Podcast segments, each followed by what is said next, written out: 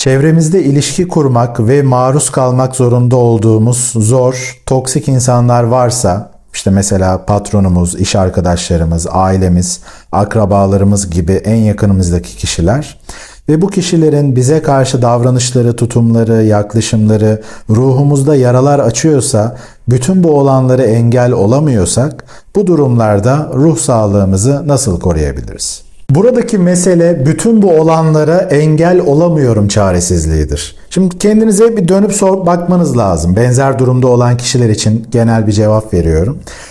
Bu çaresizliğim ne ile alakalı? Eğer diğerlerinin değişmesi ise onunla ilgili ise yani onlar değişsin, belli sorumluluklar alsınlar, sorunlarını fark etsinler, daha düzgün davransınlar ise tabii ki bu değişimi sağlayamayacaksın ve bu konuda çaresizsin demektir. Peki bu durumda karalar bağlayıp kurban moduna mı girmek gerekiyor, yakınmak mı gerekiyor? Aslında hayır. Şimdi bu yaranın nasıl açıldığına bakalım. Yani bu toksik insan denilen kişiler ne yapıyor da bu yarayı açıyorlar?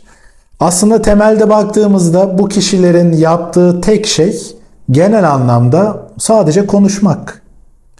Beden diliyle ya da sözel olarak belli mesajlar vermek aslında sana. İşte sen şöylesin, böylesin, şu noktan eksik, şöyle yapıyorsun, böyle yapmıyorsun şeklinde aslında fikirlerini paylaşıyorlar. Yani aslında bize zarar veren şey onların söylediği bu sözler. Şimdi sözler nasıl zarar verir? Hani bir başkası da aynı şeyleri duyduğunda belki o kadar rahatsızlık duymuyor. Şimdi burada zarar veren şey aslında bu mesajları aldıktan sonra bunlara yüklediğin anlamlar ve o kişilerden beklediğin şeyler aslında, beklentilerin. Fark ettiysen meselenin iki boyutu var.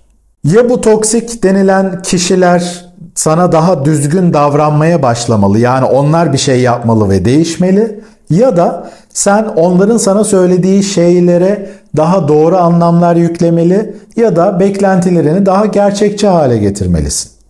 Çözüm yolu bunlar aslında. Belki de kendinde bazı değişiklikler yapmayı, işte anlamlar yüklemeyi güncellemek ya da beklentilerini farklılaştırmak, sanki bunları yapmak sana daha zormuş gibi gelebilir. O yüzden de diğerinin değişmesini bekliyorsun, arzu ediyorsun. Ama açıkçası senin gerçekten kontrolünde olan şey kendi düşüncelerin ve davranışlarındır. İşte kendi huzurumuzu bu toksik denilen tarzdaki kişiler karşısında nasıl koruyabiliriz? Zarar görmeyi nasıl önleyebiliriz sorusunun cevabı da burada gizli. Burada büyük resmi görüp Öncelikle kendinin nasıl bir sorumluluk alabileceğinle ilgilenmeli, bunları fark etmelisin. Ondan sonra zaten ne yapman gerektiği kendiliğinden ortaya çıkacaktır. Bu gibi konularda, bu gibi sorunlarda aslında tabi sınır koyma becerileri çok önemlidir. Sınır koymayla alakalı ve genel anlamda ilişkilerle alakalı zor kişilerle başa çıkma konusunda detaylı birçok videoyu paylaştım.